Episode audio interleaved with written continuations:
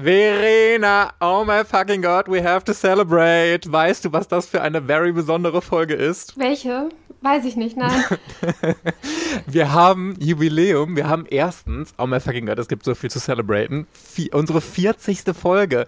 Das Ding ist, wir haben, wir nehmen noch nicht mal ein Jahr, glaube ich, zusammen auf und es fühlt sich an, als würden wir irgendwie schon seit zehn Jahren zusammen einen Podcast machen. Das ist so krass.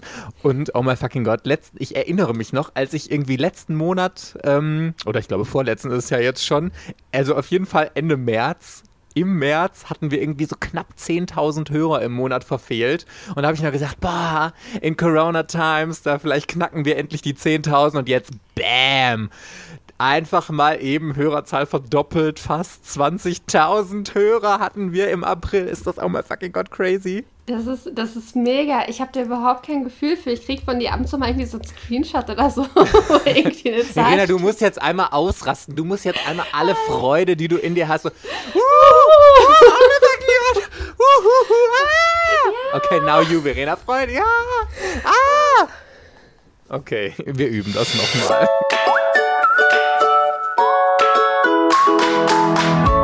Herzlich willkommen bei Otaku, dem Manga- und Anime-Podcast. Yeah! Mit Verena und der Princess of Hohle Fritten, Mike.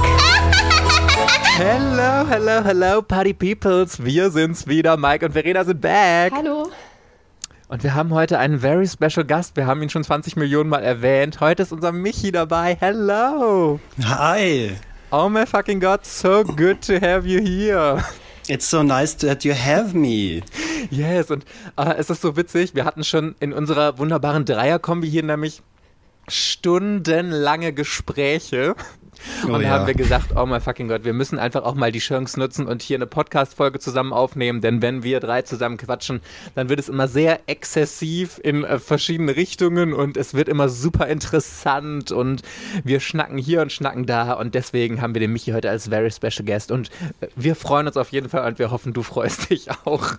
Ja, absolut. Und es wäre gelogen, wenn ich jetzt sage, ich wäre nicht nervös. Oh, ist schön, dass wir dich nervös machen. Wir haben uns auch ein richtig schönes Thema ausgesucht äh, für Michi. Verena, komm, du darfst es erzählen. Ähm, Moment, das Thema war unterschätzte Manga. richtig, richtig. richtig. Ne? Äh, richtig, das hast du dir sehr, sehr gut gemerkt. Ich bin richtig stolz auf dich. Ähm, es geht um Mangas, die so überhaupt gar nicht gehypt sind, von denen super wenig Leute gehört haben oder die schon vor einiger Zeit rausgekommen sind und total in Vergessenheit geraten sind, die aber so überragend gut, zumindest unserer Meinung nach, und die wollen wir euch heute mal so ein bisschen ans Herz legen. Und wir sind alle gut vorbereitet, ja. oder? Wobei ich vermute, dass ihr, also, dass wir die Hälfte der Manga nicht kennen, die der andere ausgesucht hat. Aber das macht doch Spaß. Das ist doch das Gute daran. Weil, wenn jeder den Manga schon kennt, den wir vorstellen oder den wir uns gegenseitig vorstellen, dann ist das auch voll uninspirierend. Und wenn wir jetzt wirklich mal Serien auspacken, von denen noch nie jemand gehört hat. Ja, deine Anweisung oh war auch, God. such nichts aus, von dem du schon tausendmal geredet hast. ja. Nee, äh, das klingt so. Oh, deine Anweisung. Das klingt immer so, als würde ich diktatormäßig. Unsere Rollenverteilung ist deutlich geregelt. Ja, absolut. Aber kommt, wir haben heute den Michi als Gast, deswegen darf der Michi anfangen und uns als erstes einen seiner unterschätzten Mangas vorstellen. Ich bin ganz gespannt. Hau raus. Ich habe echt lange überlegt und ähm, bin dann aber auf zwei Reihen äh, habe ich mir dann rausgepickt, die ich äh, heute vorstellen möchte. Und ähm, darüber hattest du auch schon mal in den vergangenen Folgen ab und zu mal geredet. Guck mal, Verena, er hat den Auftrag nicht verstanden. Nein, erzähl das, weiter. der Ärmste, der ist gerade mal als Gast hier voll nervös und ja, ich wollte gerade sagen, wir dissen ihn, aber eigentlich disse ich ihn nur. Ja, sorry. Das ist nur einer, der hier mobbt, das bist du. ja. Neun von zehn Kindern haben gar nichts gegen Mobbing. Sie sagen nur nichts. Okay, yes. Okay. Nee, ähm, ich habe mich als erstes äh, für Die an Angel entschieden. Okay, gut. Okay, cool. Ja, das Danke. ist Begeisterung. Okay, so Verena, Euphorie was, aus. Wofür Verena? Wofür hast du dich hinein? ja, nee, ich kenne die Serie noch von früher. Erzähl mal ein bisschen drüber. Ja, also ähm, das Ganze läuft ja, also es erschien damals noch bei Carlson Comics und ähm, ist ja eigentlich eingruppiert in die Richtung Magical Boy. Ähm, ich persönlich muss jetzt sagen, ich finde die ähm, Einordnung so ein bisschen, ja, fehlerhaft. Auf der einen Seite, klar ist es schon richtig, weil sich ja ein Junge im Prinzip in jemanden verwandelt, aber ähm, die Story selber, muss ich ehrlich sagen, nimmt dann im Laufe der Reihe wirklich eine gute Form an. Grob zusammengefasst geht es im Endeffekt um äh, zwei unterschiedliche Familien, und zwar einmal um die Familie Niva und einmal die Familie Hivatari. Und äh, bei der Familie Niva ist es so, dass der 14-jährige Daisuke oder Daisuke, ich weiß jetzt gar nicht, wie man es richtig ausspricht, ähm, quasi in der Erbfolge ist. Also jeder männliche ähm, Nachkomme, ähm, er, er, wie, siehst du jetzt, das musst du rausschneiden. Ich sehe schon.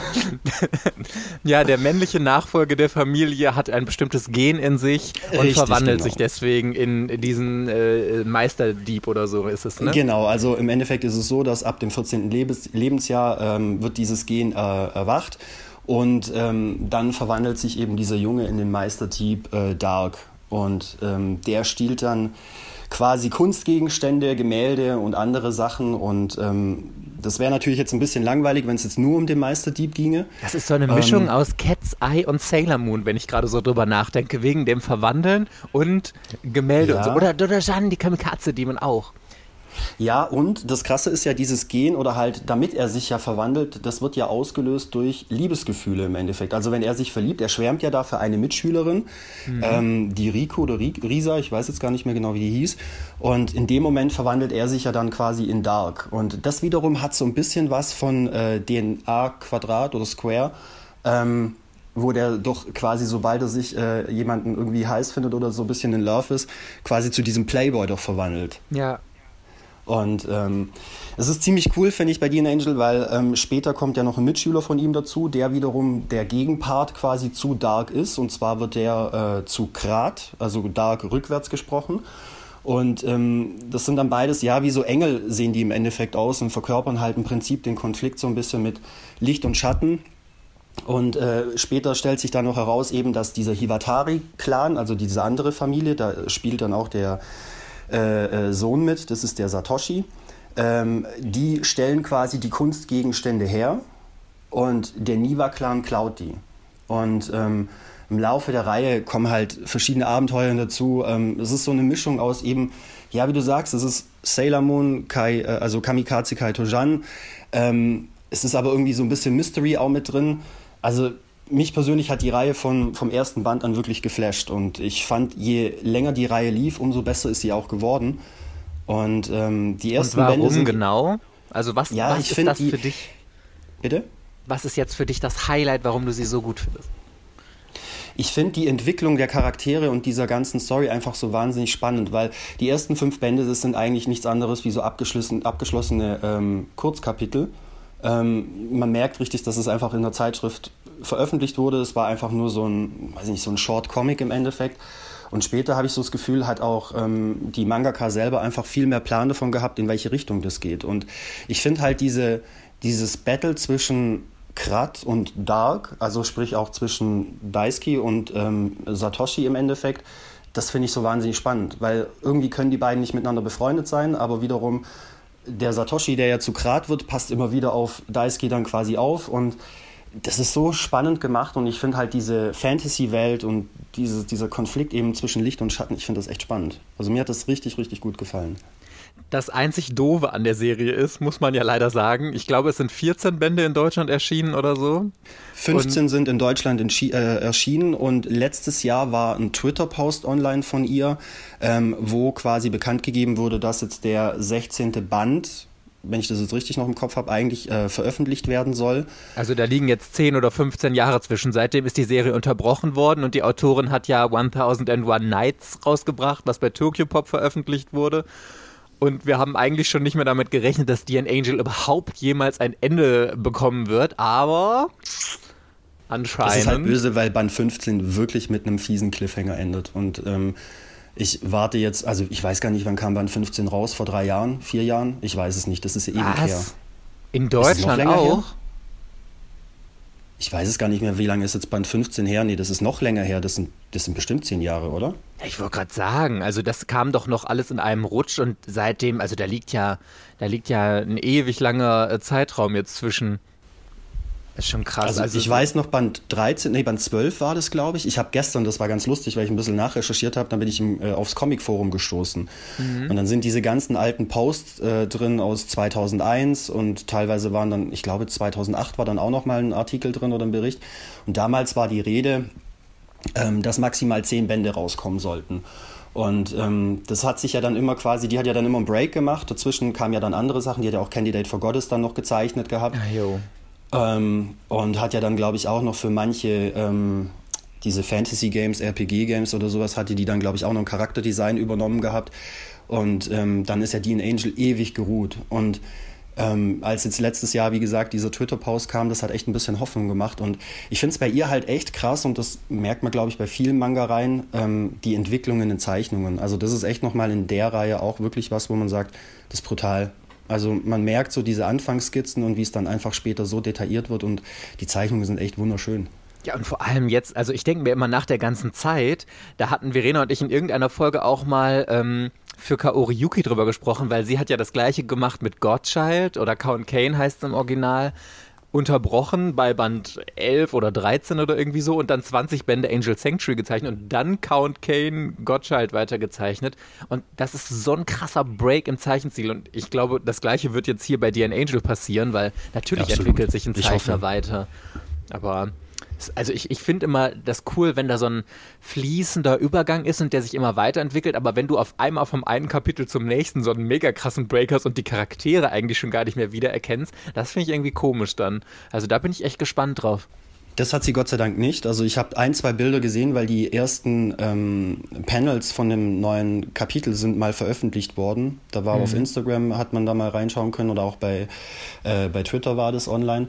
Ähm, bei ihr ist es halt echt krass. Man merkt, die Linien sind feiner und man hat das ja auch bei äh, 1001 Nights gemerkt. Der Zeichenstil hat sich ja nochmal um einige Grade gewandert und sie kann echt gut zeichnen. Das ist echt brutal. Also ähm, ich finde es halt krass bei ihr, weil selbst als die Reihe noch in einem normalen Rhythmus damals erschienen ist, wobei normalen Anführungszeichen, ähm, bis die Folgebände dann alle rausgekommen sind, ähm, hast du die Reihe dreimal lesen müssen oder viermal teilweise, weil es war, glaube ich, bei Band 10 ein Break, dann kam mal wieder 11, 12, 13 raus, dann war wieder Break bis dann mal Band 15 war. Und Band 15 hat halt mit, ne, mit einer Frage geendet oder halt, ich weiß es jetzt auch nicht mehr auswendig, weil ich habe es, glaube ich, letztes Jahr irgendwann das letzte Mal gelesen.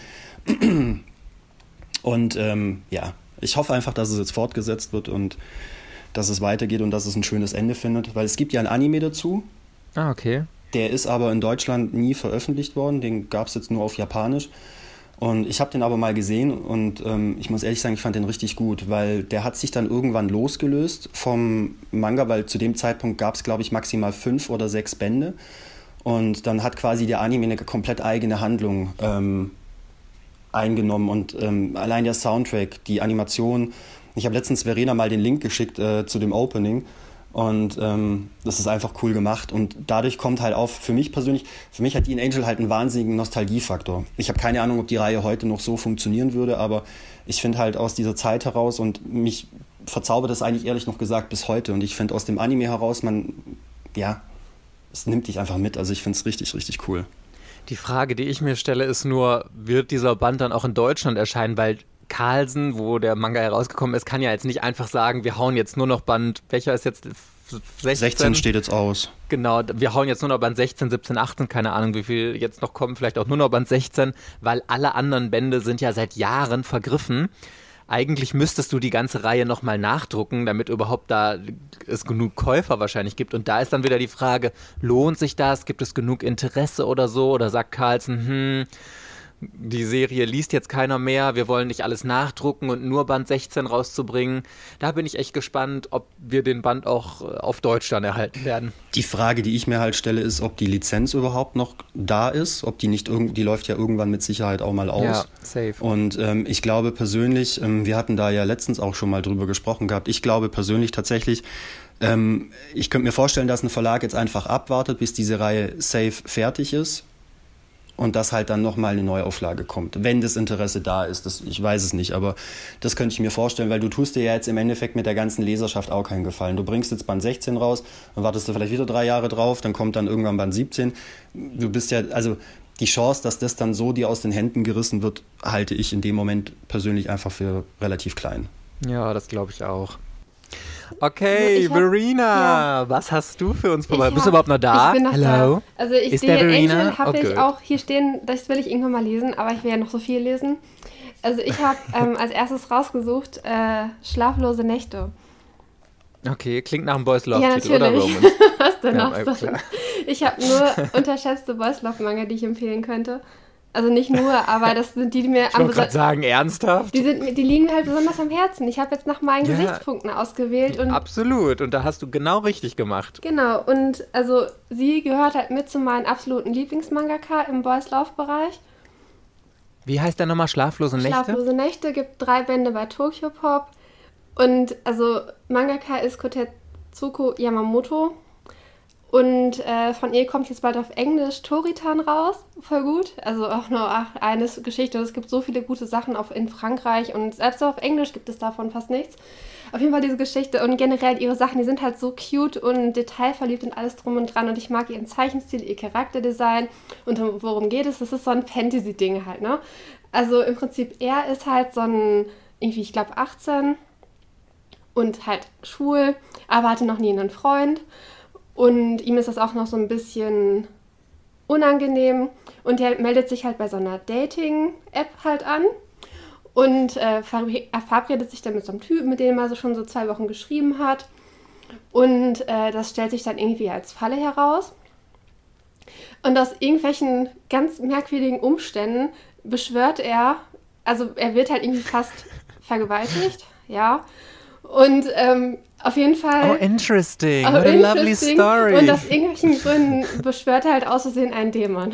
das ist so geil. Also, ihr müsst euch vorstellen, in diesem Hotelzimmer, wo die ihn halt hingeschleppt haben, also Tablette rein und dann weggeschleppt, äh, da ist so ein, das ist so das Kultistenzimmer, ne? Und dann sind da so komische Beschwörungstapeten, also Beschwörungskreise an den Tapeten. Beschwörungstapeten. oh, ich könnte mir mal wieder eine schöne Beschwörungstapete so an meine Decke. Also teilweise denke ich wie kommt die auf solche Sachen? Aber es ist halt trotzdem irgendwie voll süß gemacht. Ähm, dieser Typ, der dann praktisch irgendwie was von ihm will, holt dem halt einen runter und dann spritzt der Sperma an die Wand. Und dadurch, dass der dann praktisch Körpersaft an die Wand spritzt, wird halt dieses Ritual durchgeführt und dann kommt halt dieser Dämon. Okay, Made by Glöckler. Mensch, so. schön. Das ist eine richtig schöne Story, die du da äh, sehr unterschätzt. Also, das klingt nach so einem richtig schlechten Fantasy-Schwulen-Porno. Oh ja, wir Gott, entführen einen und holen ihm einen runter und der spritzt auf eine Verschwörung, äh, Beschwörungstapete oh. und dann erscheint ein Dämon und es gibt eine große Gruppensexszene und alle sind danach in happy. In Band 1 kommt überhaupt kein Sex vor, da kommt kein Kuss vor. Er holt dem einen runter, da, hast du mir Ja, da kommt halt erzählt. halt nur diese Stelle, nur diese eine Stelle und das ist halt irgendwie dämlich, das Ach ist halt so, gerade. Ja, dann und dann sagt er halt die ganze Sex. Zeit Pimmelsuppe. Er sagt immer. Weil halt dieser Dämon das halt super scheiße findet, dass er durch Pimmelsuppe beschworen wurde halt, ne? Und dann richtet er sich da mega halt drüber auf. Pimmelsuppe. Und sagt dann, ja, also, wo haben die auf jeden Fall so übersetzt? Also Verena, in der letzten Podcast-Folge hast du mir noch erzählt, wie kacke äh, Jagan ist, weil die Handlung total gestört ist und was weiß ich was. Und jetzt kommst du hier mit äh, Besch Dämonenbeschwörung über Sperma an eine Beschwörungstapete und Pimmelsuppe an. Und, aber weil es ein Boys Love ist, ist es gut, ne? Ja, ja, Nein, das ich verstehe schon. Gut. Dann hat man, das, ist, das passiert innerhalb der ersten 20 Seiten oder so. Und dann geht's halt. Auch die knappe und dann, Vergewaltigung. Dann geht's halt los, dass äh, der Dämon, Endo, der will halt, der hat halt, also er, der soll sich dann so, du darfst dir jetzt einen Wunsch wünschen. Hier, ihr Menschen wünscht euch doch irgendwie immer so einen Weltherrschaft. Wunsch wünschen darf er sich? Ja, er darf sich jetzt oh, was wünschen. Genau, so Weltherrschaft, eine Freundin, alles drum und dran, ganz viel Geld. Und er so, und er wünscht sich halt irgendwie nichts. Meinte so, ja, du kannst zurück nach Hause gehen. Ähm, er will ja nicht irgendwie, dass er dann, dass sich jemand in ihn verliebt, nur weil ihn der Dämon dazu gebracht hat. Und dann hat er irgendwie keinen Bock nach Hause zu gehen und bleibt halt einfach bei ihm. Äh, äh, und dann war halt, er ist halt in der Dämonenwelt irgendwie verlobt und hat halt keinen Bock auf diese, auf, auf seine Verlobte. und mhm. beschließt dann halt so, ne, ich habe keinen Bock zurückzugehen. Da wartet halt diese, diese, er wartet halt sein, seine Verlobte, ist halt ein Mann, aber egal, ne? Ist halt so verlobt. Ich wollte gerade sagen, da bleibe ich halt beim Schwulen, ne? Ist geil. nee, also er ist mit einem Mann verlobt, aber okay. Also. Achso, aber er redet von einer Frau. Nein, oder? ich habe das erst so gemacht, ich wollte es erst nicht spoilern, jetzt habe ich es doch gespoilert. Also, ah, du, ah, du wolltest uns hier voll heiß anteasern und dann hast du doch den Spoiler rausgehauen. Gut. Ja, aber der Verlobte kommt auch in Band 1 schon halt vor. Der, der findet es dann nämlich super nervig, dass er halt bei diesen dämlichen Menschen halt ist und ist da mega eifersüchtig drauf und will dann halt dahin und den Menschen halt umbringen. Auch ein bisschen Spermasuppe haben, Pimmelsuppe also, haben. Das ist halt richtig geil. Dann ist da halt noch so ein Vogel halt mit bei. Also von ihm ist da nämlich irgendwie noch so ein Diener mit. Aber also weil die halt in der Menschenwelt sind und er nicht volle Kraft hat, sieht er halt aus wie ein Oberschüler. Und eigentlich ist er halt schon, weiß ich nicht, so Mitte 20 oder so. Aber eigentlich ist er so 1000, über 1000 Jahre alt. Aber in der Dämonenwelt sieht er aus wie so ein richtig guter Mitte 20-Jähriger. Und jetzt sieht er aus wie so ein 16-jähriger Mittelschüler halt, ne? Und mhm. sein Diener ist halt jetzt in Form eines Vogels. Denken sie auch immer, es ist halt ein Papagei, der sprechen kann, aber eigentlich macht er halt immer voll die coolen Kommentare. Ne? Das ist so, Ach, ich weiß, ich, ich liebe das einfach. Also ich finde die Reihe richtig, also es ist nicht ihre beste Reihe, aber es ist die einzige, die es halt in Deutschland gibt. Deswegen kann ich halt nur diese ist Reihe. Ist die abgeschlossen mit den drei Bänden? Ja, die ist abgeschlossen. Es gibt aber noch einen Sequel über, über ein anderes Pärchen, was in dieser Reihe halt vorkommt. Okay. Genau. Aber ich muss sagen, also auch, ich, ich finde es wirklich, es klingt ganz, also es klingt so skurril, dass ich es, glaube ich, auch schon wieder witzig finden könnte. Und vielleicht gucke ich mal, gucke also ich mir die Reihe die, tatsächlich Die Szene mit der, mit der Beschwörung, die ist wirklich nicht schlimm die ist und er schämt sich die ganze Zeit, ihm ist das so peinlich und dann und dann kommt hier der Dämon da raus und denkt sich, was bist du denn für ein Perverser, wieso hast du keine Hose und diese Filmcrew, die also die wollten irgendwie ihn zu einem Pornodreh zwingen oder so, auf jeden Fall diese Filmcrew, die wurde dann natürlich ausgenockt und die haben dann auch irgendwie nichts gecheckt, weil der halt aus der Wand kam. Michi geht in, ins Bücherregal und ich lese Manga, ins Bücherregal, genau. Wo die aus der Wand rauskommen, genau. Ja. ja, ich versuche jetzt mal irgendwie einen halbwegs seriösen Übergang zu meiner Serie zu finden. In meiner geht es nicht um Pimmelsuppe und äh, auch nicht um Och, sonst Mensch. irgendwas. Äh, um, äh, doch, Pimmelsuppe. Ich, ich verwechsel das jetzt immer mit Sperma und Pimmel. mein Gott, ich muss diese Folge jetzt ab 18 freigeben, so wie ich das sehe. Man muss immer, wenn man Folgen hochlädt, muss man anwählen, ob das explicit äh, Content ist. Und bis jetzt habe ich mich immer fröhlich geweigert, aber ich glaube, bei der Folge komme ich fast schon nicht mehr drum. Dann musst, kannst du da nicht so einen Piep drüber machen? no, Verena, no. Hier wird nichts zensiert. Wir sind ein Pressefreiheits-Podcast äh, oder so. Okay, Party Peoples, hier meine Wunderfahre, äh, Wunderfahre. Jetzt habe ich schon Sprachfindungsschwierigkeiten hier von der Pimmelsuppe. Äh, meine wunderbare Serie ist ein Einzelband, dass ich mal ein Einzelband hier empfehlen würde. Und der ist wirklich uralt und ich würde fast wetten, ähm, dass ihr den beide nicht kennt. Habt ihr schon mal von Scar gehört? Scar? Scar ist von der Autorin von Under the Glass Moon, was ihr wahrscheinlich auch noch nicht gehört habt, oder? Nein. Also wenn, dann Verena. Nee, weder Okay, noch. sehr gut. Also ich bin ganz stolz. Das ist auch kein Manga, es ist ein Manhwa. Und das ist, also wirklich, ich habe den gelesen, als ich gerade so mit Manga-Lesen angefangen habe, da kam der irgendwie raus. Ich müsste mal gucken, von wann der ist. Guck mal, hier steht das doch hinten drin. Bla 2005. Ja, 2005 ist der in Deutschland rausgekommen, also schon ein bisschen älter. 15 Jahre, oh my fucking god, I'm so old. Und das ist so krass. Also erstmal, ich muss mal kurz das Cover beschreiben. Es ist einfach nur komplett schwarz. Das, der ganze Band ist schwarz, es steht oben Scar drauf und dann ist so ganz, ganz schemenhaft, winzig klein auf dem Bild, so ganz ein hauchzarter Schein von einem Gesicht zu erkennen, wie von einer Puppe. Und das sieht mehr aus wie ein Foto als gezeichnet. Es ist, also es ist so unscheinbar, wenn man das im Regal sehen würde, da würde man nicht denken, dass das überhaupt irgendwie gut ist. Und es ist auch äh, keine komplette Geschichte, es ist ein Kurzgeschichtenband und ich bin eigentlich voll anti-Kurzgeschichten, weil ich finde, man, man kann keine große Story und man kann den Charakteren keine Tiefe geben in Kurzgeschichten und so, aber das ist wirklich, also ungelogen, ich habe den Band zehnmal in meinem Leben gelesen. Das ist so einer der Mangas, die ich am häufigsten gelesen habe. Das Gute ist natürlich bei einem One-Shot, kannst du halt auch mal eben schnell irgendwie durchlesen. Und äh, wieder, also der Ska-Narbe ist ja der Titel und es geht um kurze Geschichten von verschiedenen Leuten, die irgendwas in ihrem Leben ganz krass geprägt hat, das im Grunde eine Narbe in dem Sinne auf der Seele hinterlassen hat oder so.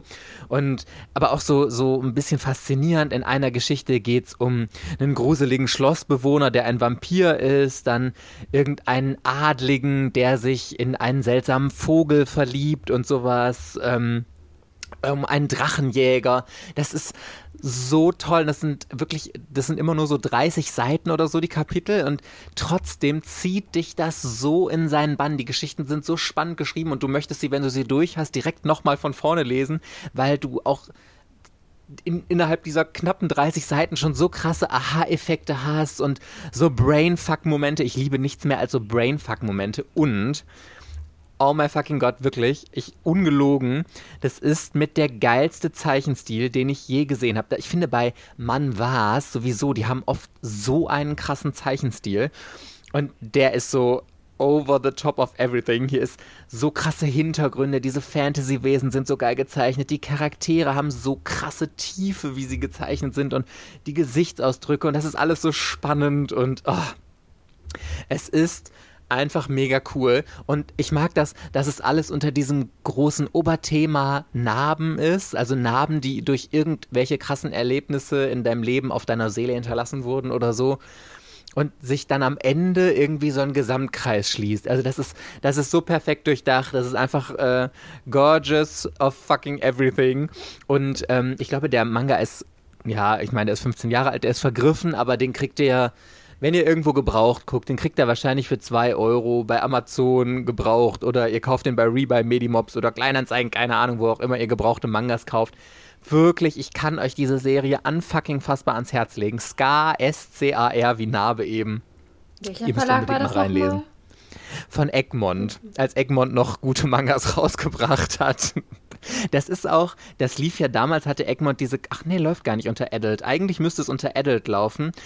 Ach, wirklich.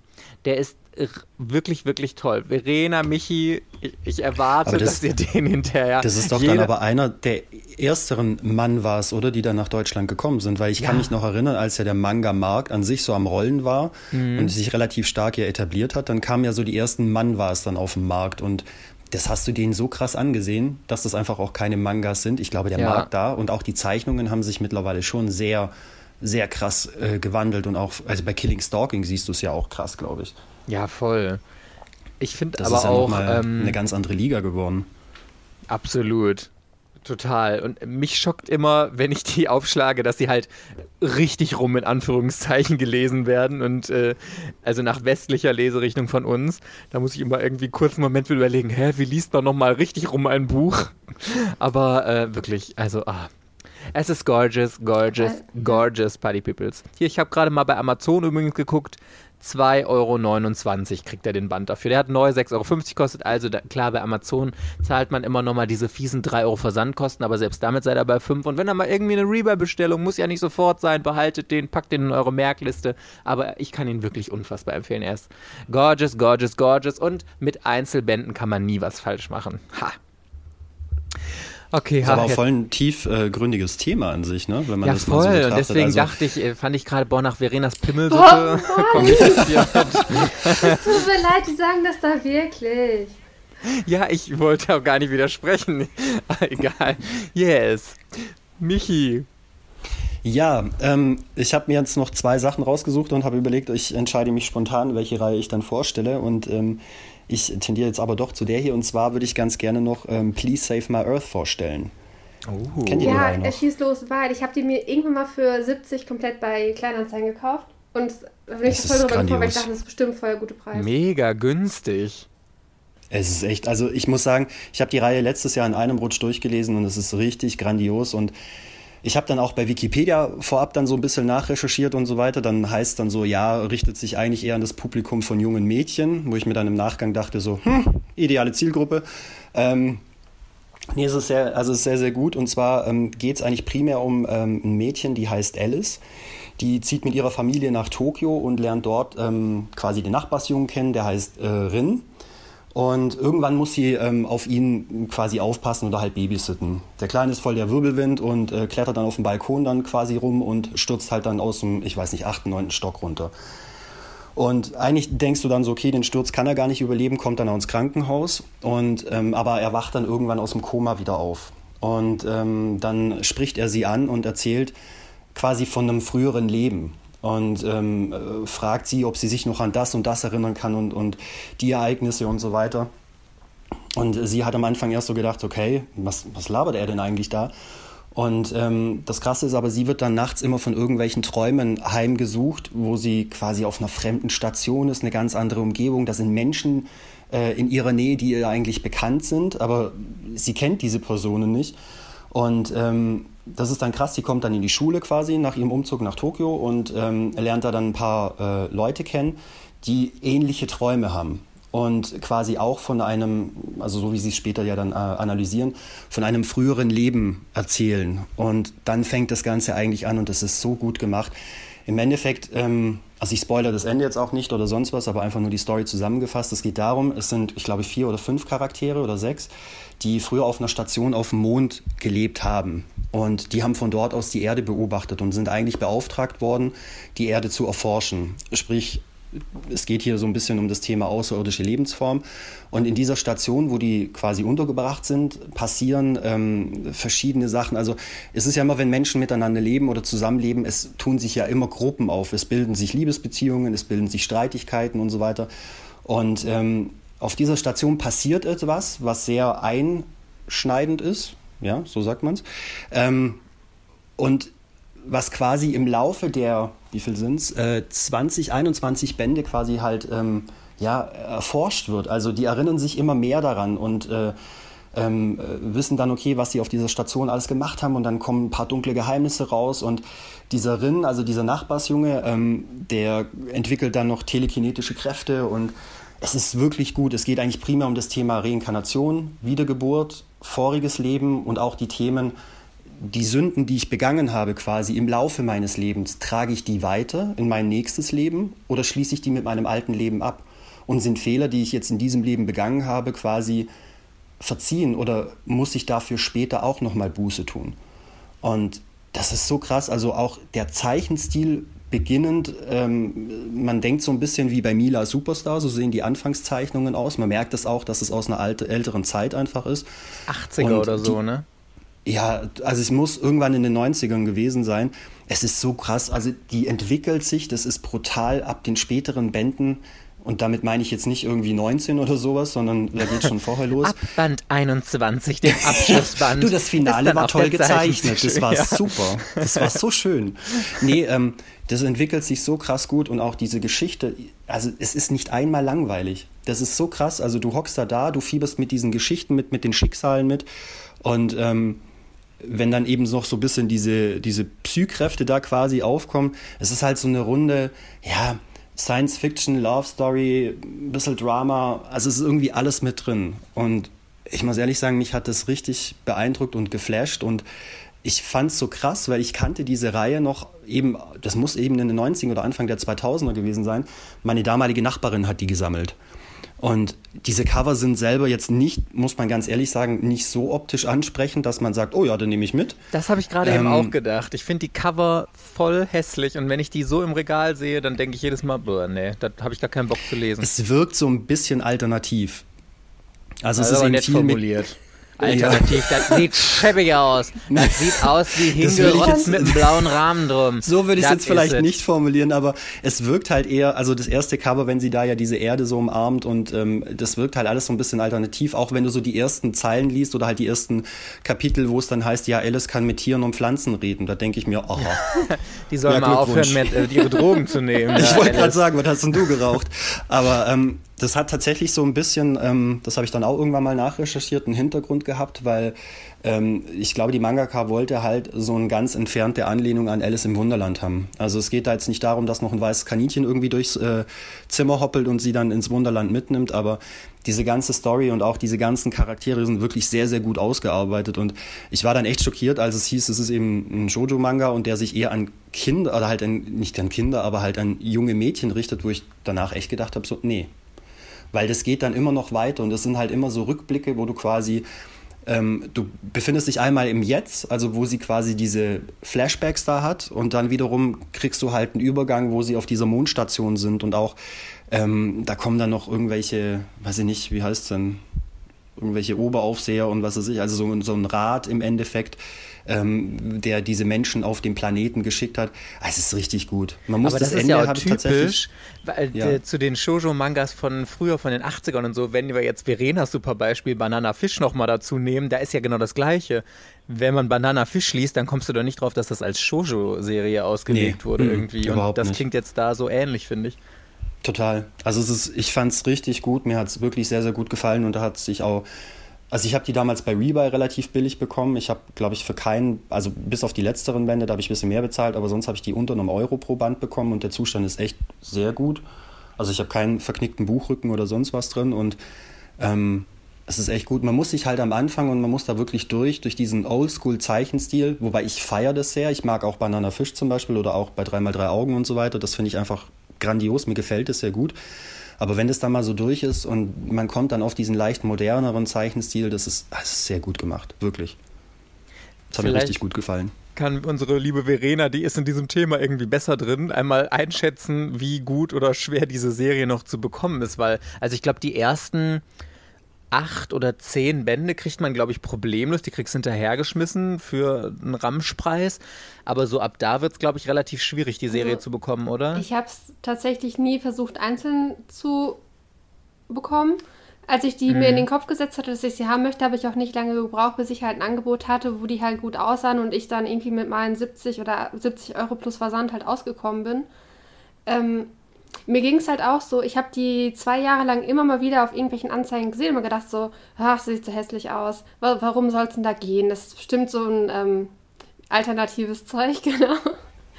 ja, das ist alternativ. Äh, und dann habe ich das halt auch ganz häufig halt nicht gekauft. Und dann bin ich irgendwann mal auf, den, auf die Idee gekommen, hey, die Reihe könnte doch ganz gut sein. Und äh, dann wollte ich sie halt unbedingt haben. Also es ist bei mir nicht Hast so du richtig sie auch gelesen? Ich habe die noch nicht gelesen. Ich habe keinen. Also ich lese sehr viel, aber ich habe noch nicht alles gelesen, was ich lesen möchte. Ja. Ja, ja. Da, das ist aber auch eine sehr ausweichende Antwort gewesen. Ich lese, hast du die gelesen? Ich lese sehr viel, aber ich habe noch nicht alles gelesen, was ich lesen möchte. Ja, ein Ja oder Nein Ach, hätte Mensch, auch gereicht. Nein, nein habe ich noch nicht gelesen. Ja, das, das ist so. Ich, ich, weil, du ich könntest bei Astro TV arbeiten. Hm, werde ich demnächst einen sexy Mann kennenlernen? Das Leben macht oft wundersame Windungen und wenn der Wind von Norden kommt, äh, die Venus schief steht. Verena, ich melde dich an. Ach Mensch, das Problem ist halt, ich habe ich hab voll viele Sachen, über die ihr halt redet, die ich ha habe, aber ich habe sie nicht gelesen. Das ist mir dann ein bisschen unangenehm, dass ich die Sachen alle kaufe, ohne sie zu lesen. ja, nee, aber dafür ist es doch da. Also dafür ist es doch da, dass man sich vielleicht ein bisschen anteasert und sagt, hey, cool, ich habe die Reihe hier stehen und ich lese es doch jetzt auch. Und ja, aber ich, ich denke auch für die Hörer ein, da draußen. Ich habe ja schon einen Leseplan, ich bin ja schon bis Juli wieder ausgebucht, glaube ich. Einen Leseplan bis Juli. Ich stelle dir einen Outlook-Termin ein, mach mal ab August. oh mein fucking Gott. Das ist wieder so typisch der Unterschied von Verena und mir. Ich sitze da jeden Abend aufs Neue und denke mir, ja, was lese ich denn jetzt oder jeden Morgen? Und dann schlage ich was auf, lese die ersten zwei Seiten und denke mir, ach nee, Don, ich nehme was anderes. Und Verena hat einen Leseplan, der schon bis Juli gefüllt ist. Heute muss ich diese 15 Bände lesen und äh, morgen geht es dann mit dieser Serie hier weiter. Oh, Verena, I'm, oh my fucking God, I fucking love you. You're so gorgeous. Ich hätte gerne deine Motivation, so, so organisiert an die Sache ranzugehen. Ach, das Geheimnis ist halt Body Reading, ne? Und. Ja, ja das ist sehr cool. Das ist wirklich gut. Body Reading und Zeit. Ja. Aber ganz kurz, um auf die Cover nochmal zu kommen, ähm, wo du jetzt ja vorher das Cover von Scars beschrieben hast. Nee, weil mir das gerade Verena von Verenas Pimmelsuppe und an die Wand spritzen, auf, um nochmal auf die Cover zu kommen. Nein, eben, wo du das Scar jetzt doch erzählt hast, das Cover wirkt doch auch relativ unscheinbar. Und ich meine, ja. das ist doch krass, wenn man dann so reingelesen hat und man hat es ja immer wieder mal, dass du denkst, wenn man, also ich war früher ganz klassischer Coverkäufer. Ich habe mir das angeguckt und habe mir gedacht, so oh, geiles Cover, das muss gut sein. Und ähm, als ich es dann gelesen habe, habe ich gedacht, mein Gott, okay, muss wieder verkaufen. Ja. Und ähm, das ähm, ist tatsächlich so, dass bei vielem, das finde ich auch so krass, wenn man so diese alten Serien sich anguckt, ähm, was da wirklich drin steckt, das ist echt krass. Also teilweise sind die halt einfach unattraktiv verpackt. Das ist nicht auf Marketing sagt man sexy, das ist einfach nicht sexy für den Markt. Ähm, aber was da teilweise für eine Story dahinter steckt, das ist richtig krass. Also das ist echt. Don't judge a book by its cover. By its cover. Heißt ja nicht umsonst, ne? Richtig. Aber ist ja auch so, Bananafisch hat genauso ein hässliches Cover. Es gibt so viele Mangas, die ein richtig schäbiges Cover haben. Ich würde sogar behaupten, von Liar Game, hier meine, einer meiner absoluten Lieblingsserien, sieht genauso schäbig aus. Wird auch keiner auf die Idee kommen, das zu kaufen. Und ja, Tja, das haben sie jetzt davon, ne? Weil man solche geilen sehen. Aber zum Glück gibt es ja unseren Podcast hier und wir empfehlen solche tollen Sachen dann. Obwohl ich muss dir sagen, du hast mich mit Please Save My Earth nicht überzeugt. Ich schreibe das erst auf meine Leseliste für äh, 2025 vielleicht. I'm ich weiß sorry. auch nicht, ob die Reihe dir wirklich taugt, muss ich dir ganz ehrlich sagen. Ich glaube, das ist nicht deins. Ja, glaube ich auch. Also Verena könnte es, glaube ich, gefallen, würde ich jetzt mal so aus dem Bauch raus sagen. Verena hat aber leider erst so wieder ab August Zeit und Platz auf ihrer Leseliste. Ich sage, ich stelle dir einen Outlook-Termin ein, ja. dann kannst du es machen. Mit Outlook arbeite ich normalerweise nicht. Dann machen wir es per Skype. Du könntest, also ich, ich hätte, also für einen Bodyread, den, den ziehe ich immer vor. Dafür stelle ich dann Sachen, die ich alleine lesen würde, würde ich immer hinten anschieben, ja. Und Kannst du mal bitte beschreiben, deine Leseliste? Bitte? wie das abläuft. Machst du dir, hast du eine bestimmte Anzahl pro Tag, die du dir fix vornimmst? Und was machst du, wenn du mal einen zu viel liest? Musst du dann deine komplette Liste überarbeiten und alles bis, für, bis zum 15. August Nein. einen Tag Ach vorziehen? Mensch, ich bin, noch so ein, ich bin noch so ein Opfer, was so Psychogeschichten angeht, dass ich mich da so hineinsteige. Und jetzt gerade gucke ich ja Legend of the Galactic Heroes und das lastet mich komplett aus. Das heißt, ich lese nur noch Boys Love parallel. Okay. Und anschließend habe ich mit Florian abgesprochen, dass wir Hunter x Hunter lesen und ich glaube, dass irgendwann ein wichtiger Charakter stirbt, weil ich irgendwie komisch gespoilert wurde. Das heißt, das wird mich auch fertig machen.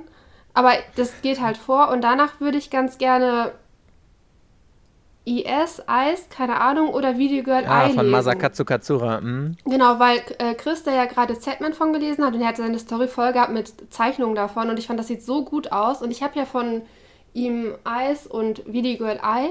Und ich bin da jetzt mhm. gerade so richtig gehypt drauf, weil der so richtig gut zeichnet, dass ich das halt das unbedingt mega. lesen möchte. Die Zeichnungen sind brutal. Ja. Die sind richtig brutal. Also ja. deswegen. Und dann habe ich so.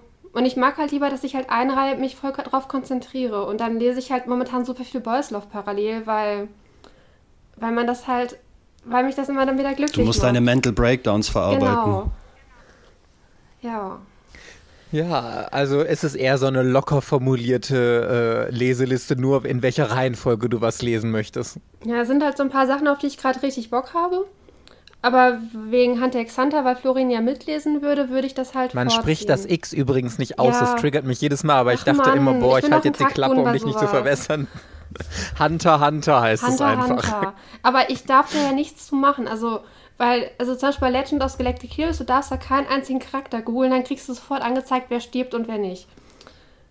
Da musste ich schon schmerzlich Ach, erfahren. Ähm, und deswegen mache ich das bei Hunter Hunter auch nicht, weil wenn nämlich irgendwie, keine Ahnung, ich glaube, stirbt einer der Haupt, Haupt, Hauptcharaktere. Das macht mich ja jetzt schon fertig. Und ich weiß auch nicht, Gut, wo dass du jetzt auch noch hier alles spoilerst. Ich weiß auch nicht, wo das her habe. Ah, es stirbt einer der Hauptcharaktere das in Band 13. Das ist doch nur ein Gerücht, ich weiß es nicht. Florian hat mir nur gesagt, Dumbledore dass er, dass stirbt er, in Band 5 von Harry Potter. Also, ach Mensch, noch mal kurz zur Erklärung. Das, ist gut, ja. Äh, das funktioniert ja schon so, wenn jemand, der mir sagt, dass er, dass ihn Charakter so überhaupt nichts ausmacht und dann in, in irgendeinem anderen Satz sagt man mir, äh, dass man bei irgendeinem Band von Hunter x Hunter traurig war dann male ich mir einen Weltuntergang aus. Und mehr gespoilert wurde ich nicht. Nur, dass halt jemand den. Also, Mike, wenn du mir sagst, in der Geschichte war ich traurig, dann würde ich mir da jetzt das auch. Heißt was. Dann würde ich mir da einen Weltuntergang reininterpretieren in den Band, dass alle meine Lieblingscharaktere in dem Band sterben. Also. Boah, da mache ich mir jetzt einen Spaß draus demnächst. Ich schreibe dir jetzt immer, boah, Verena, ich habe heute so und so gelesen. War schon ein bisschen traurig nach dem Lesen, hat mich schon ein bisschen runtergezogen. Wenn du genau, nach diesem einen Werk, was du uns letztes geschickt hast, ne? Was so leicht, das ist FSK 18 plus, ja, also ich war traurig, dass es rum war. Sunken Rock. Mit den Ekstasen, yes. Okay, Party Peoples. Ich habe aber auch noch eine richtig, richtig tolle Serie. Ich, ich bin selber ein bisschen schockiert von mir, stelle ich fest, weil ich hier nur voll die ernsten. Äh du hast Verena übersprungen. Nee, mach dir erstmal. Ich habe ja wieder dann so einen Boys Love für mich. Ja, weil Verena so viel geredet hat die ganze Zeit, aber du hast ja nur von, äh, von deinen Sachen erzählt, obwohl ich rede auch sehr dominant hier. Nein, Verena, ich möchte dir nicht so vorkommen. Erzähl du. Okay, ganz schnell. Also es ist ein Boys Love, Hide and Seek, ist bei Egmont erschienen von Yaya Sakuragi. Und von Den ihr gibt es sogar, auch noch ähm, andere Reihen, irgendwie Tea Time Lovin' oder von Hide and Seek gibt es noch einen Sequel mit einem anderen Pärchen, das nennt sich Bonds of Dreams, Bonds of Love. Auf Englisch erschienen, nicht auf Deutsch. Und bei Hide and Seek geht es halt um, äh, der eine ist halt so ein Tante-Emma-Ladenbesitzer, hat halt eine kleine Tochter und dann kommt halt auf einmal so ein böse guckender großer Mann halt irgendwie rein und kauft bei ihm ganz viele Süßigkeiten. Und er denkt sich so, was ist denn mit dem los? Äh, der kauft bestimmt das und das und dann kauft er auf einmal Süßigkeiten, hat er sich voll verschätzt und der hat halt immer so einen relativ ähm, abgekühlten Humor. Und, äh, ach, weiß ich nicht, der hat auch dieses, was du nicht so magst, super viele Sprechblasen mit Gedanken und sowas. Ne? Man muss relativ viel lesen auf diesen, in diesem Manga. Genau. Und dann ist halt irgendwann seine Tochter so ein bisschen kränklich und hat irgendwie Halsschmerzen, dann geht er halt mit ihr zum Hausarzt und dann ist da auf einmal, der Hausarzt ist halt krank, ist da sein Enkel. Und das ist nämlich dieser Typ aus dem Laden, der halt wieder so ein bisschen böse halt guckt und eigentlich müssten alle Kinder Angst vor ihm haben, weil er so eine so eine komische Aura halt hat. Und dann gibt er ihm halt Süßigkeiten und meinte halt zu ihm, ja, das ist ja schon ein bisschen schwierig, weil die Kinder haben, offen, haben immer schon Angst vor mir gehabt. Äh, deswegen gebe ich ihnen wenigstens Süßigkeiten, damit den halt, also damit die nicht ganz so viel Angst vor ihm haben, weil er ist ja, ist ja Arzt halt. Genau, und dann ähm, kommt, geht er wieder in den Laden, kauft wieder irgendwie was ein, dann kommen die wieder ins Gespräch. Äh, dann wird der Ladenbesitzer auch krank, der hat sich bei seiner Tochter angesteckt, muss dann halt praktisch auch einmal wieder zu ihm in die Praxis, so bla bla bla. Ja, ist richtig up to date. Und dann ist halt irgendwann so richtig cool, genau, dann ähm, ist bei ihm nämlich irgendwie das heiße Wasser kaputt und dann kriegt der ähm, Arzt das halt mit und sagt dann halt, du könntest ja bei mir, bei, bei mir duschen. Aber wenn es dich nicht stört, ich bin schwul. ähm, und dann denkt er sich so, Moment, also er fand halt dieses Outing in dem Moment total merkwürdig. Äh, ich wollte gerade sagen, das triggert mich als Selbstschwuler ja schon wieder. Genau. Du kannst bei mir duschen, dann, aber nur, dass du es weißt, ich bin schwul. er, er hat das relativ kühl halt gesagt. Also der sagt alles sehr rational und logisch und hat dann halt irgendwie so seinen Zusammenhang gemacht, dass äh, vielleicht mein, im Umfeld hat, haben schon mal Leute doof gefunden, dass äh, er halt schwul ist und haben sich dann irgendwie bedrängt gefühlt oder belästigt oder wie auch immer, weil ja alle Menschen glauben, äh, dass, dass ein schwuler Mann steht auf alle Männer in seinem Umfeld. Ja. So, und Aber beim Duschen, wenn die Tür zu ist? Ja, genau, dann ist er halt dann noch irgendwie, dann hat er bei ihm geduscht, hat das halt angenommen und dann hatten die wieder so ein abgekühltes Gespräch, wo dann er dann gesagt hat, du bist eigentlich voll, dass er halt voll sein Typ wäre. Und ähm, keine Ahnung, auf jeden Fall hatte der andere dann so einen Bock auf ein bisschen Abenteuer und hat sich dann tatsächlich drauf eingelassen. Und dann haben die so eine lockere Atmosphäre gestartet. A äh, lockere, ähm, wie heißt das? Die haben gebumst, Verena. ja. Schön, dass ich helfen konnte. Genau. Äh, Eine lockere in dem, Atmosphäre in dem Manga gestartet. Geht es relativ heiß her. Also die Szenen sind, wenn die was machen, dann die sind da relativ gut dargestellt. Die Charaktere sind auch gut durchdacht, also die haben wieder Persönlichkeit und das ist so. Die passen schon relativ gut zusammen. Am Anfang ist, ist das ein Einzelband? Nee, drei Bände abgeschlossen. Ich glaube, ich habe den ersten hier zu Hause. Muss ich gleich mal gucken. Hide and Seek heißt der, ne? Ja, genau. Cover ist auch nicht, war auch erst nicht so ein bisschen mein Fall, aber äh, Yaya Sakuragi macht echt gute Reihen. Also kann ich bei bezüglich Boyslav kann ich ihre Sachen wirklich empfehlen. Hm. Was hat die noch gezeichnet? Tea Time Lovin bei Carlsen erschienen und äh, vernasch mich irgendwas mit Lehrer, so vernasch mich Lehrer, lieber Lehrer. Ich weiß es nicht mal, wie es hieß. Ähm, auf jeden Fall wieder so eine Geschichte, wo halt der Schüler in seinen Lehrer verliebt ist und der Lehrer ist am Ende des Tages passiv. So, oh. das finde ich immer ein bisschen merkwürdig, aber okay. Dass der Lehrer passiv ja. ist. Lehrer sind nicht passiv. Der, der Schüler ist aktiv und der Lehrer ist passiv. In, das ist ganz häufig in diesen Schüler-Lehrer-Geschichten so. Ah, die spielen dann mit dem Rollenklischee und das ist dann mal sagen, umgedreht wird. Das wird genau, ne? Klischee gebrochen. Bitte? Ich sag, da wird dann das Klischee ja, mal gebrochen halt auf eine andere Art und Weise. Der Schüler ist dann halt irgendwie schon so, sieht relativ erwachsen aus, ist kräftig und irgendwie ziemlich groß. Und der Lehrer ist dann halt immer eher so ein bisschen zierlich und hm. wird halt im, Femininer wird halt immer so direkt für einen Schüler aus Versehen gehalten und so und dann ist das halt immer irgendwie so. Wo man aber dann doch wieder mit Klischees spielt. Ja. Das ist ja dann wieder Ich wollte gerade sagen, eigentlich. dann bist du ja wieder bei dem. Also Hide and Seek finde ich, das war jetzt nicht wirklich ein Klischee. Also ich fand das, also das, ich, das hat mich, das war nicht wie ein 0815 Klischee-Manga. Also der eine ist halt dann sexuell ein bisschen aufgeschlossen, denkt sich halt, ähm, warum nicht? Ich hatte schon lange keinen Sex mehr. Äh, ich habe aber keine äh, Lust, aktiv zu sein. Kümmer dich gut um mich oder so. Äh, und dann. Wie war das immer in Sex in the City? Wenn er ausmalt, malt er über den Rand. ja. Kümmer dich gut um mich. Mm. Und dann liegt er da und macht den Seestern. das probiere ich direkt. Aber Verena, das ist ein richtig guter Tipp. Das probiere ich am Wochenende aus. Dann lege ich mich ins Bett, warte bis Marc kommt, mache die Beine weiter und sage ich, kümmert dich gut um mich. und dann harre ich der Dinge, die da kommen und warte mal ab. Wahrscheinlich, Wahrscheinlich er sich dann neben mich ins Bett. Ja. Und dann hat sich die Sache erledigt und dann liege ich da. Okay, gut. Ich werde berichten im nächsten Podcast. Oder auch nicht.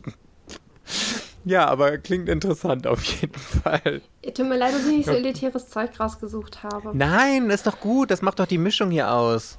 Total, aber ich finde es auch spannend, wenn du sagst, dass die ja auch wirklich Persönlichkeit haben und so weiter. Ich finde es im Boys Love ist ja wahnsinnig schwierig. Also, wenn man so diese klassischen Boys Love-Reihen liest, ich bin da echt nicht so der größte Fan von, muss ich ganz ehrlich sagen. Ähm, das sind ja immer diese naiven Dummchen, die wirklich in Situationen reagieren, wo du dir denkst, so, ja, genau. Das ist ja hier Real Talk, genau so funktioniert's. Und ähm, ich finde das ganz schwierig, da eine Reihe zu finden, die dann, oder halt zu, ich habe jetzt bisher auch noch keine gelesen, muss ich ganz ehrlich sagen, ähm, die der Sache irgendwie gerecht wird. Und das klingt ja wirklich gut. Also wenn du das sagst, ich meine, du bist die Boys Love Queen, ähm, dann klingt das ja schon vielversprechend. Ja, also ich würde euch jetzt mal wahrscheinlich, könntet ihr euch jetzt nicht mit schlaflose Nächte anfreuen, wegen, weil ich euch da erzählt habe, wie der Dämon beschworen wird, aber Hide and Seek ist wirklich nicht so Allein deswegen möchte ich es lesen. ich wollte gerade sagen, sag mal, bist du bescheuert? Genau deswegen also, will ich das lesen. Ihr mochtet doch bei Alice Magic, oder? Ja. Habe ich nicht gelesen. Wird er nicht, wird er nicht auch so einfach, er halt beschworen? Nee, er kommt einfach so in die Menschenwelt, weil er aber ich auch auf die Dämonenwelt ja. keinen Bock hat, keine Lust hat. Und dann läuft er da als Mensch rum, ne? Ich habe mal noch so einen erotischen Roman gelesen, da ging es auch nur um, um, eine Dämonenbeschwörung. Da hat irgendwie die Mutter, weiß nicht, die hat irgendwie irgendwas verbrannt oder so und äh, dadurch ist halt dann dieses Dämonenritual zustande gekommen und kann sein, dass die irgendwas, was mit Sperma verseucht war, verbrannt hatte oder so. Ich habe keine Ahnung. Ein erotischer Roman. Da muss ich mal meine Oma denken, die die Groschenromane auf der Parkbank ja, gelesen hat. Ich habe auch gedacht, was einen erotischen Groschenroman gelesen. Egal. Ich habe jetzt relativ viel Redezeit gehabt. Das ist jetzt, ich bin jetzt mal ein bisschen ruhig. Das wird hier fair aufgeteilt. okay, dann erzähle ich euch, was meine nächste komplett unterschätzte Serie ist. Und ich kann auch sagen, genau warum sie so viele Leute verstört hat. Und zwar rede ich von einer Serie von der großartigen Rumiko Takahashi, Mermaid Saga. Oh, die ist so gut in vier Bänden abgeschlossen. Allerdings ist die wirklich komplett anders als alles andere. Und ich glaube, dass Egmont es damals falsch angegangen ist. Also die Serie ist ja auch schon, keine Ahnung, wann ist sie rausgekommen? 2002 oder so in Deutschland. Also auch so um den Dreh irgendwie. Ich gucke gerade mal. 2004, war ich ja gar nicht mal so schlecht. Ähm, und damals, jeder, der Rumiko Takahashi gelesen hat, der hatte Ranma ein Halb im Kopf, der hatte Inuyasha im Kopf. Also diese Slapstick-Comedy, die, wo einfach so eine grobe Rahmenhandlung aufgebaut wurde und dann viel einfach dämliche, lustige Situationen passiert sind und einfach die auf diesen Comedy-Aspekten beruft hat. Vielleicht noch mit ein bisschen Fantasy bei Inuyasha. Inuyasha geht ja auch noch mal ein bisschen mehr ins Ernste, dass da mehr dieses Fantasy rausgearbeitet wird und schon sehr Dramatik, aber auch noch viel Comedy und Mermaid Saga ist einfach komplett anders. Es ist 0, gar nicht lustig. Es ist eine super düstere Story. Es ist total ernst. Und es geht darum, es gibt die Legende, dass wenn ein Mensch das Fleisch von Meerjungfrauen isst, dann wird er unsterblich. Allerdings funktioniert das nicht für alle Menschen. Wenn du nämlich kein reines Herz hast, dann krepierst du äh, elendig daran. Und nur wenn du wirklich ein, äh, eine reine Person bist, dann wirkt das. Und wir begleiten in dieser Geschichte eben zwei äh, sehr unterschiedliche, eine, eine Dame und einen jungen Herrn die denen beide dieses Glück oder dieses äh, Pech, je nachdem, wie man das jetzt auslegen möchte, vergönnt wurde, die sich dann auf die Suche machen nach einem Heilmittel oder äh, wie man diesen, diesen Fluch im Grunde ja tragen kann und erleben dabei sehr düstere Geschichten und sowas. Und ach, es ist so geil gemacht, es ist unfassbar brutal die Meerjungfrauen sind überhaupt nicht diese klassischen Meerjungfrauen, wie man jetzt von Ariel, H2O oder was weiß ich was kennt. Das sind ganz grausame Wesen, die Menschen fressen und ähm, ganz ekelhaft sind, also so, so, richtige Horrorwesen. Und dann gibt es aber auch Menschen, die auf der Jagd nach den Meerjungfrauen sind, weil eben diese Legende ist, was ja auch stimmt, dass das Fleisch ewiges Leben verspricht. Nur leider wissen alle oder viele nicht, dass man eben eine reine Seele haben muss. Und deswegen gehen viele auf Meerjungfrauenjagd. Äh, und die werden dann erdolcht und sowas und danach verspeist. Und es ist wirklich unfassbar brutal aber so spannend geschrieben. Es gibt vier Bände. Die Serie ist in den vier Bänden auch abgeschlossen. Der erste ist richtig, richtig dick so ein Brecher und die danach, die sind dann auf einmal super dünn. Also die, ich weiß nicht, wie die Kapitel, äh, Seitenanzahl, Aufteilung zustande gekommen ist, kosten aber alle das gleiche, von daher gleicht es sich wahrscheinlich irgendwie aus. Es ist einfach nur unfassbar gut und spannend. Und wenn ihr auf sehr düstere Geschichten steht, mit äh, Horroraspekten, mit viel Drama, großem Leid und sowas, aber trotzdem auch ähm, viel Hoffnung und sowas. Also das ist unfassbar gut. Und da vier Bände nur hat, auch sehr schnell durchzulesen. Ist natürlich auch vergriffen. Wir stellen heute voll viele vergriffene Sachen vor. Aber Mermaid Saga, wie gesagt, ist es eine total unterschätzte Serie. Die hat so gut wie keiner gekauft damals und die kriegt ihr problemlos. Also wenn ihr für 10 Euro alle vier Bände kriegt, dann äh, ist das ja ein super Preis irgendwie. Und ich glaube, Michi fand die Serie auch immer ganz toll, oder? Ich finde die grandios. Für mich ist es eines ihrer besten Werke, die sie gezeichnet hat. Ähm, ich fand es wirklich gut. Also ich glaube, so billig ist es tatsächlich nicht. Ähm, ich muss sagen, ich, also ich weiß es nicht, ich habe pro Band, glaube ich, 4 Euro bezahlt. Okay. Ich habe die damals bei Medimobs und bei, bei Rebau mir einzeln zusammen, also so einzeln zusammengeshoppt. Aber ich finde es grandios gemacht. Es ist halt, ich, ich habe Ranma gelesen und mir hat es wirklich nicht gefallen, muss ich ganz ehrlich sagen. Ich fand, es war das gleiche Schema, es war alles sehr einseitig und. Guck mal hier, ich habe direkt ein Angebot bekommen. 1 bis 4 für 13 Euro. 1 bis 4 15 Euro, 1 bis 4 10 Euro. Also ihr, ihr kriegt es. Okay. Erzähl Dann habe ich halt mehr, habe ich jetzt mehr bezahlt. Du bist dumm. Weil du dumm bist. nee, aber ich finde es wirklich gut. Also es ist echt grandios und im Vergleich zu Ranma oder auch zu Inuyasha hebt sich diese Reihe einfach wahnsinnig ab. Und ich würde mir persönlich wünschen, wenn sie mehr in diese Richtung machen würde. Weil ich finde jetzt Inuyasha, wie du es gerade schon gut gesagt hast, da ist halt immer noch mal dieser ja, Mystik-Hintergrund so ein bisschen. But good to hear it from to hear you. It from you.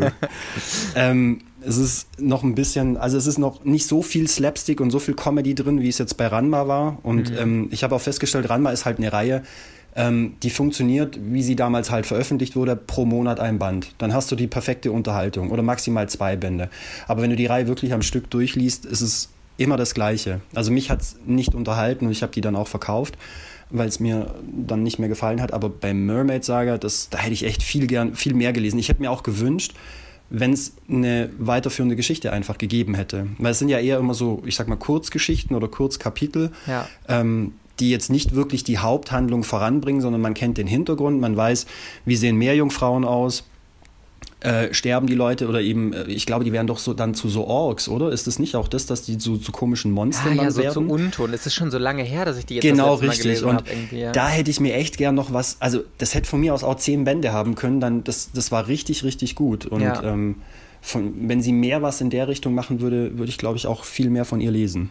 Aber ich glaube, da ist schon wieder das Problem, weil das sehen anscheinend ganz viele anders, denn diese Serie ist ja total gefloppt und all ihre anderen Serien, Inuyasha, Ranma einhalb oder jetzt gut in Deutschland nicht, aber Urusei Yatsura, was ja in Japan auch ein riesiger Hit war, das sind halt alles diese Comedy-Dinger, die laufen super gut wie geschnitten Brot. Da kannst du dann wie Inuyasha 56 Bände von machen. Mermaid Saga, großer Flop. Weil irgendwie, das ist so, ich glaube, das war damals auch noch nicht die Zeit dafür. Das Publikum wollte einfach diese sagen, ja. 0815 lustigen Comedy. Also ich möchte jetzt überhaupt nichts gegen Ranma und Inuyasha. Ich persönlich, auch wenn Michi das anders sieht, ich liebe Ranma und ich könnte das äh, super oft lesen und ich liebe auch Inuyasha, auch wenn die Serie einfach viel zu lang gezogen wurde.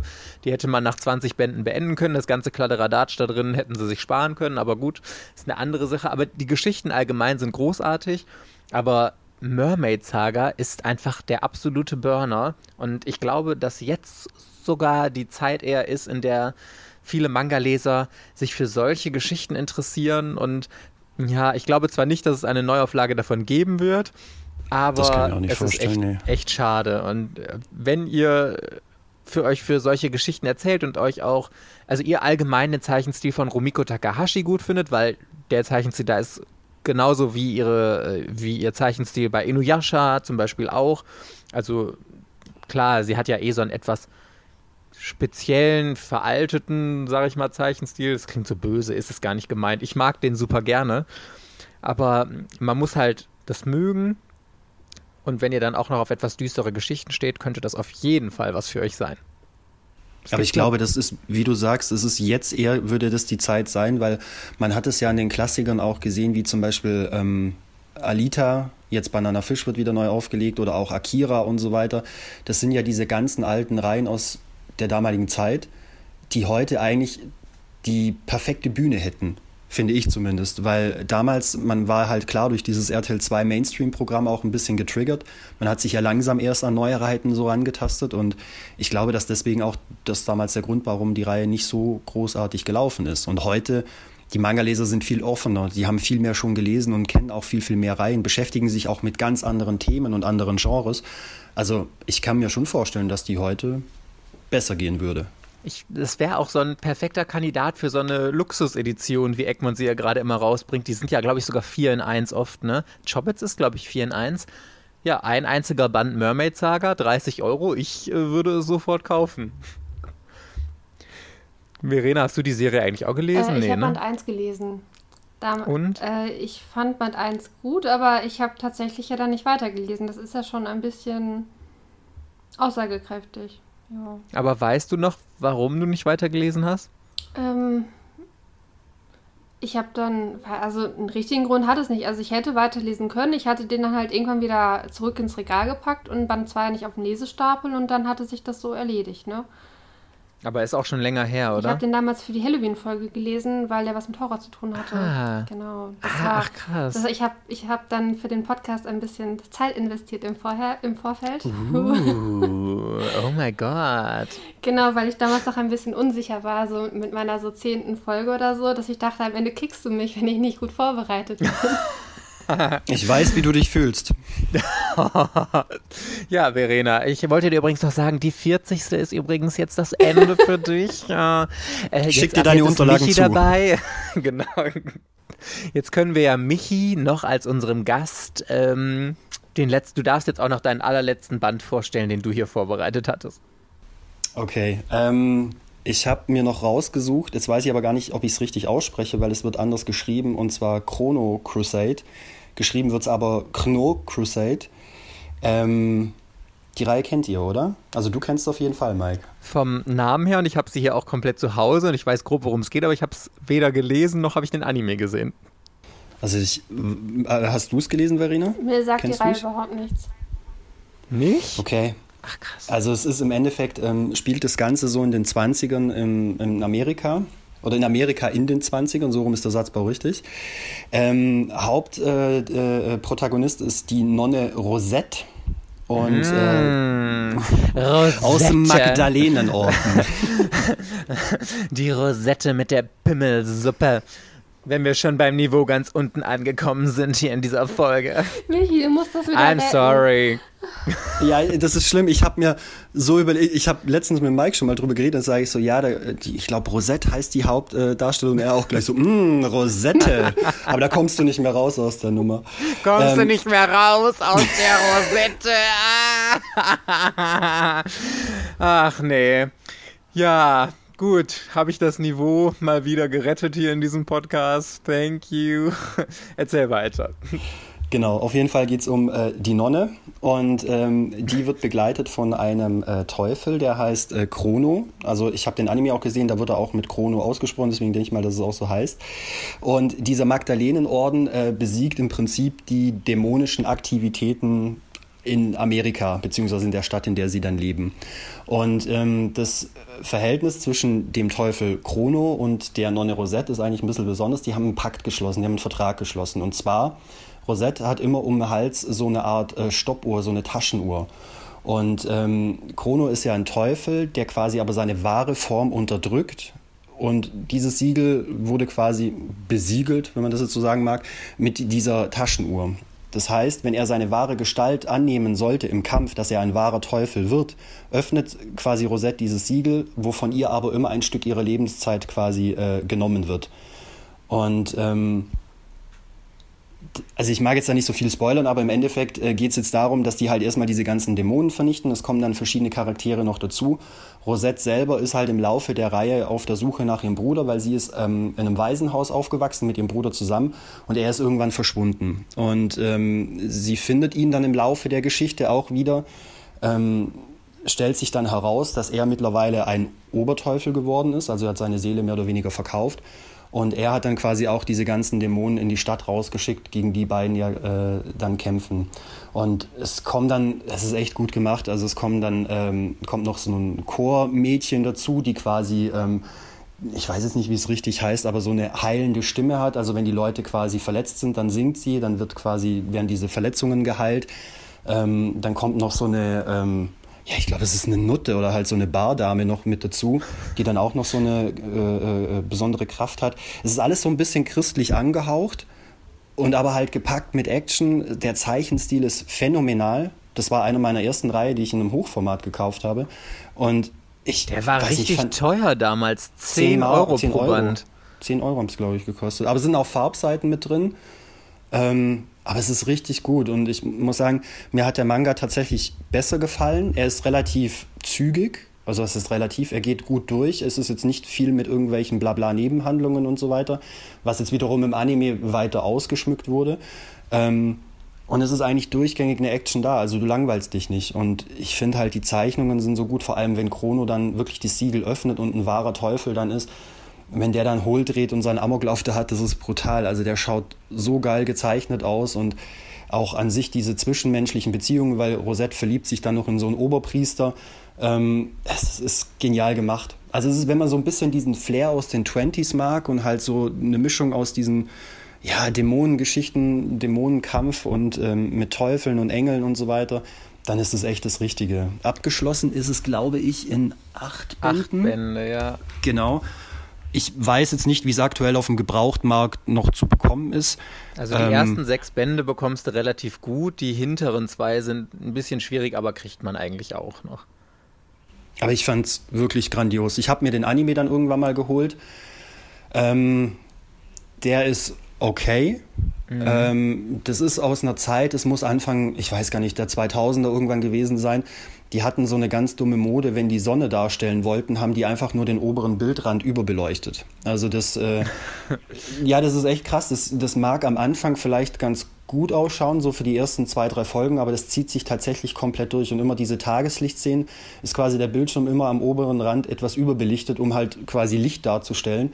Und irgendwann merkst du das und dann triggert dich das auch. Und ähm, was ich gut fand, ist die deutsche Synchronisation. Die hat mir richtig gut gefallen. Also die Stimmen sind sehr, sehr gut gewählt.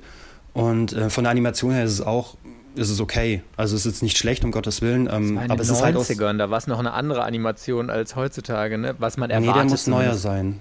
Der ja? muss, also aus den 90s ist der, glaube ich, nicht mehr. Der muss echt aus, aus Anfang der 2000er muss der eigentlich sein. Ist auch 20 Jahre her. Aber an sich, mir hat die Story immer gut gefallen und ich habe die, ich habe, glaube den Manga jetzt dreimal gelesen, jetzt in den letzten 20 Jahren. ähm, und äh, ich finde es wirklich gut. Also allein weißt wie gesagt, du, was ich finde? Das ist mir gerade bei deiner Erzählung aufgefallen. Wir hatten, oder es gibt immer so Werke, die zur ähnlichen Zeit rauskommen, die so ganz krass voneinander inspiriert sind. Und jetzt hier bei Chrono zum Beispiel, ganz viel von dem, was du erzählt hast, auch mit dieser religiösen Thematik, mit dem Monster, das von einer gelenkt wird und so, hat mich an Helsing erinnert. Ähm, ich glaube, das ist diese Zeit. Ja, ja, eben, genau. Deswegen sage ich ja, das, das muss ja dann auch relativ parallel zusammen irgendwie rausgekommen sein. Und da frage ich mich immer, ist das ein, ein Zufall? War das einfach so damals zu dieser Zeit, dass so diese Thematik aufgegriffen wurde? Oder hat sich da der eine beim anderen inspiriert irgendwie so? Weil, also es klingt super ähnlich zu Helsing. Das weiß ich ehrlich gesagt nicht. Wobei, wenn man das Ganze ja so nimmt, jetzt mal weitergesponnen, Buffy the Vampire Slayer ist ja auch nichts anderes. Ja, ja, voll. Ach, ich liebe Buffy. Also, oh. Ja, aber das ist ja genauso der Sprung. Ich glaube, das zieht einfach immer. Also, wenn du da eine schöne Story drumherum schreibst, dann hast du alles, was so ein bisschen mit ja, christlicher Mythologie zu tun hat, Dämonenaustreibung, Teufel, Engel. Wenn du in der Richtung was hast, ich glaube, dass das immer ein, ein Thema ist, was du gut aufarbeiten kannst, weil auch Helsing ist ja auch, klar, du hast den Vampir, du hast ja aber auch diese äh, christlichen Einflüsse guck mal, Neon Genesis Evangelion zum Beispiel, hast du ja genauso diese ganzen ähm, Thematiken, die ja da quasi verarbeitet werden. Ich glaube, dass sich halt Anfang der 90er bis Anfang der 2000er, glaube ich, dass diese Themen ja relativ gut gelaufen sind, kann ich mir vorstellen.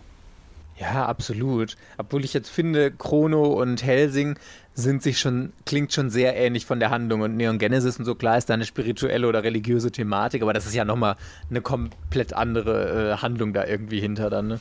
Ja, ja, auch der Zeichenstil ist ja ganz anders. Also das eine, also Chrono ist ja wirklich klassischer Manga-Stil, wenn man das mal so nimmt. Das ist jetzt ja, er ist sehr clean, sehr Mainstream, aber sehr clean, also kaum skizzenhaft. Der ist wirklich nahezu perfekt, finde ich. Ähm, aber auch nicht überdrüsselig, also wo du sagst, zu große Augen oder sonst irgendwie was. Ähm, und ähm, Helsing hat da mehr Charakter, glaube ich, einfach. Also der ist individueller, der Zeichenstil. Richtet sich aber auch an ein anderes ne? Klientel. Bitte? Ich glaube, Helsing ist düsterer und richtet sich eben an etwas älteres Publikum und Chrono ist dann die für, für das etwas jüngere, mainstreamigere Publikum genau. dann. Ne? Also ich kann jedem die Reihe nur empfehlen, wenn er da rankommt äh, zu einem guten Preis, dann macht ihr da nichts falsch und ist, ich finde es einfach grandios mit acht Bänden ja sowieso nichts. Also das ist ja wirklich überschaubar immer. Und ich finde dann, das Coole daran ist, ich sage ja jedes Mal, zehn Bände ist meine Lieblingsanzahl plus minus, weil ich finde, dann hast du Zeit, geile Charaktere zu entfalten und auch wirklich dir Zeit zu nehmen für eine Charakterentwicklung oder so. Du kommst aber auch nicht in diesen Fluss, dass du irgendwie das in die Länge ziehen musst, künstlich mit Fillern strecken und so, sondern weil du einfach noch genug Story um eine geile Story eben zu erzählen hast und genug Hintergrundfakten und äh, Möglichkeiten und so. Und deswegen so 8 bis 10 ist schon, ist schon eine geile Sache. Okay, Party Peoples. Oh my fucking God. Endlich mal wieder eine Stunde, die, äh, eine Folge, die über eine Stunde ging, haben wir euch zuschwadroniert. Aber in so einer illustre Runde, das muss man ja auch komplett ausnutzen. Genau. Ja, wir hoffen, ihr hattet Spaß. Wenn ihr ähm, Spaß habt, könnt ihr auch mal bei mich vorbeischauen. Der hat seinen Profilnamen jetzt geändert. Jetzt muss ich überlegen. Munich. Munix. X. Munix. Munix. Ohne Unterstrich, oder? Unterstrich Munix. Unterstrich Munix, okay. Falls ihr das findet, könnt ihr vorbeikommen. Ansonsten guckt ihr einfach bei Verena oder mir in den abonnierten äh, Kanälen vorbei. Da findet ihr ihn auch. Ja, und ansonsten hoffen wir, dass wir euch dann nächste Woche Donnerstag in der nächsten Podcast-Folge wiederhören. Bis dann. Tschüss. Ciao, ciao.